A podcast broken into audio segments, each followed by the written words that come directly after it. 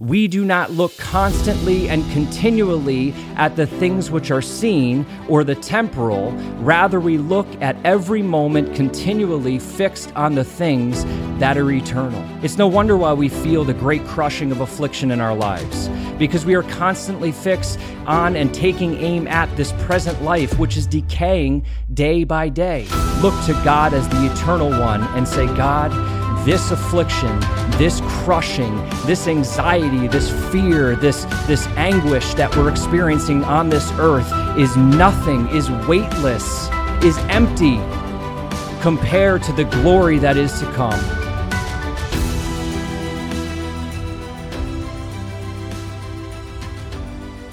How do we have hope in this burning and decaying world?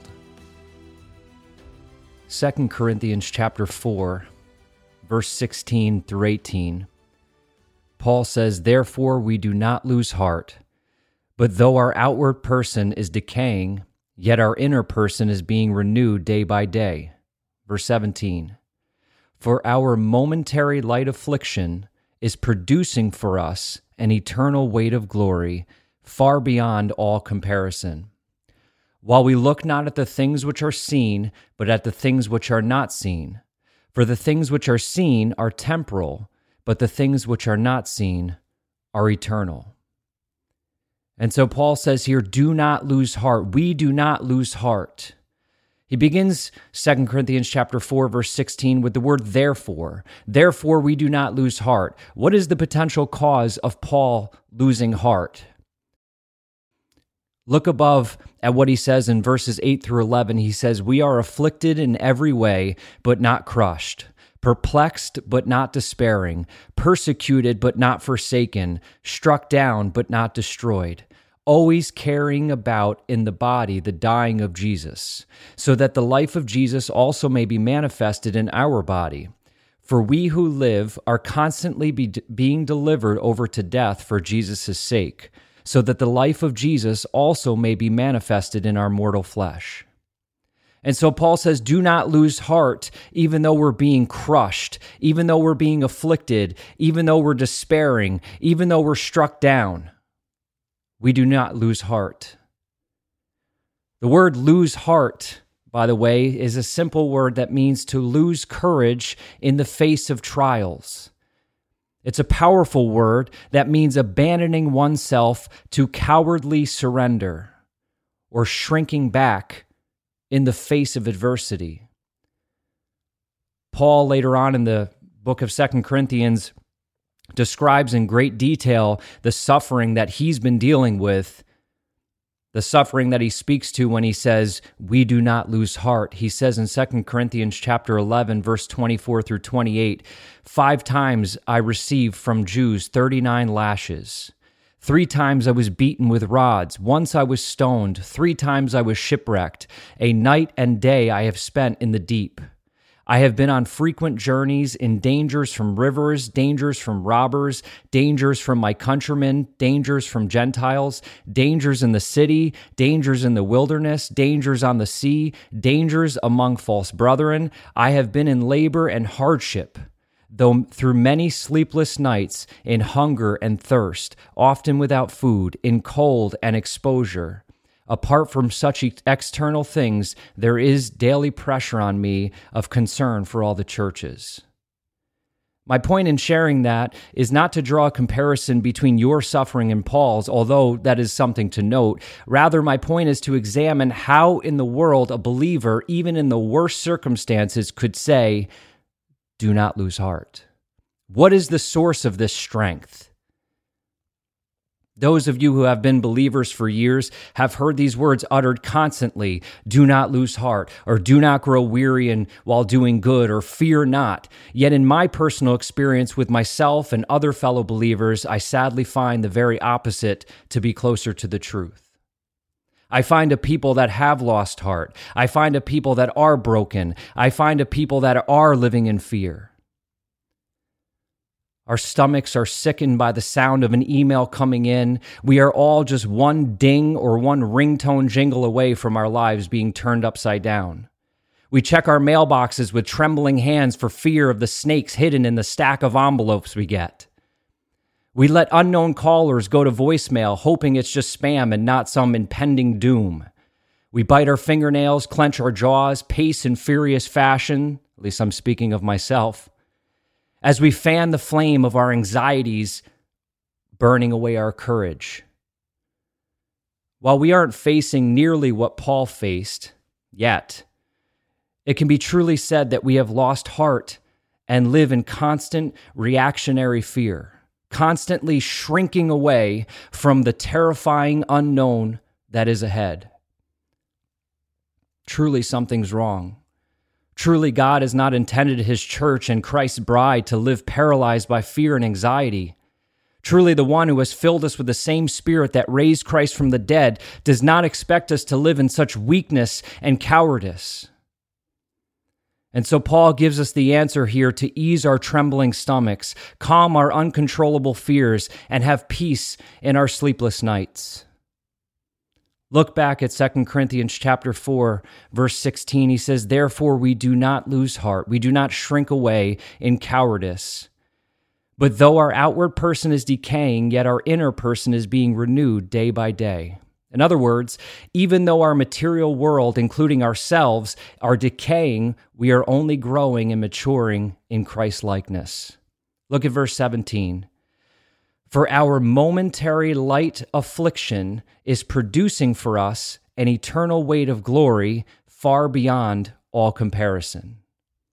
The word momentary just means an immediate affliction or our present affliction, whatever it is you're going through in this moment. The words light affliction literally means weightless or easy to bear. It echoes the words of Christ when he said, My yoke is easy and my burden is light. The word affliction in the Greek is the word thlipsis. Thlipsis. It means intense crushing or squeezing. This is not a word that means discomfort. This is a word that means to be intensely crushed.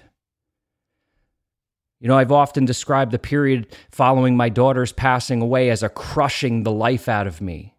For every time I tried to take a breath to utter a prayer to God, the boa constrictor of my affliction squeezed tighter and tighter, only making me gasp for air. And so Paul says in verse 17 this momentary light affliction is producing for us an eternal weight of glory far beyond all comparison. In other words, the glory that is to come, the glory that is being produced as a result of our great affliction is so much greater than our present intense crushing that it, that it turns it into a brief and momentary, weightless affliction. Notice that it isn't the absence of affliction that makes the crushing weightless, but it is the comparison of the glory to come that makes it light or weightless. We often, many times in our prayers to God, pray that He would release us from this affliction, deliver us from the affliction or the trials that we're going through. And Paul doesn't say that he was released from this affliction. In fact, he lists them out. We've been scourged, we've been beaten, we've been shipwrecked, we've been hungry, we've been cold. However, we do not lose heart. Again, as Paul said in verse 8, we are afflicted. It's the same Greek word from thlipsis that we get later on in verse 13. He says, We are afflicted in every way, but not crushed. In other words, he says, We are crushed in every way, but we are not crushed. I love that. We are intensely crushed, yet we are not crushed. Paul writes in Romans chapter 8, verse 35 who will separate us from the love of Christ? Will tribulation, thlipsis, or distress, or persecution, or famine, or nakedness, or peril, or sword? He goes on in that same chapter in verse 37 to say, But in all these things we overwhelmingly conquer through him who loved us. And so, what is the remedy to turn our heavy, seemingly never ending, crushing affliction into a momentary, weightless affliction? Wouldn't that be nice? Wouldn't that be nice that the thing that you feel is the 800 pound gorilla sitting on your chest or the boa constrictor wrapping around you, squeezing the very life of God out of you? What if that thing became weightless? What if that thing in your mind's eye became momentary? Look at verse 18. 2 Corinthians chapter 4 verse 18 while we look not at the things which are seen but at the things which are not seen. For the things which are seen are temporal but the things which are not seen are eternal. The word look is the word skopeo skopeo and it means to take aim or to fix your attention it's also in the present tense. In other words, we do not look constantly and continually at the things which are seen or the temporal. Rather, we look at every moment continually fixed on the things that are eternal. I don't know about you, but in my life, if I look away for a moment, I lose hope. If I look away for a moment, I begin to lose faith. And so we are to constantly, skopeo, constantly take aim and fix our attention on the things that are eternal.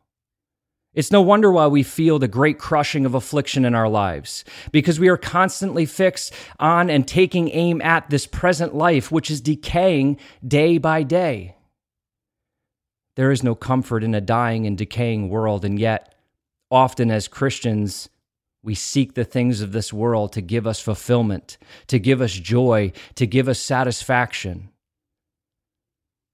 Paul echoes this in Philippians chapter 3 verse 13 through 14 he says brethren I do not regard myself as having laid hold of it yet but one thing I do forgetting what lies behind and reaching forward to what lies ahead. I press on toward the goal for the prize of the upward call of God in Christ Jesus what is the upward call? It's the call home. It's our life with Him in all eternity. It's the eternal, it's not the temporal. We fix our gaze on Him, on the eternal, on the things to come, on the upward call. Understand this one truth, and you can be set free forever. Our hope is not in this life. As much as we hear sermons that say God is bringing a breakthrough in your life and your blessing is just around the corner, I want you to know that we were never designed to view this life as our hope. In fact, the only way to have hope in this life is to fix your eyes on things above. And yet, sadly, if you go to any bookstore, in the quote unquote religious section, a majority of what you'll find there is book after book after book giving you hope for this life, teaching you how in this life to overcome, teaching you how in this life to be successful. Temporal. There is no hope in this fading world that is temporal, and we were never intended to build our life here. 1 Peter chapter 2 verse 11 in the New Living Translation says, "Dear friends, I warn you as temporary residents and foreigners to keep away from worldly desires that wage against your very souls." We are sojourners. We are aliens to this world. We are temporary residents and foreigners. Philippians chapter 3 verse 20 through 21 echoes the same sentiment. It says, "For our citizenship is in heaven, from which also we eagerly wait for a savior, the Lord Jesus Christ, who will transform the body of our humble state into the conformity with the body of his glory." By the exertion of the power that he has, even to subject all things to himself. Our citizenship is in heaven. And unfortunately, we live in a day and age, especially in the American church, where we're taught to constantly look at the things right in front of us. We're taught constantly uh, messages on how to be successful in this life, how to establish our citizenship in this world, how to deal with the temporary things. And yet, Paul says, I leave those things behind. I don't even look at those things. He says we do not set our affections or we do not fix our gaze or set our aim on the things of the temporal because the temporal world is decaying day by day by day. We set our affections, we set our gaze, we fix our hope on Him and Him alone because He is eternal. He is immutable. He is faithful. He is incorruptible and unfading.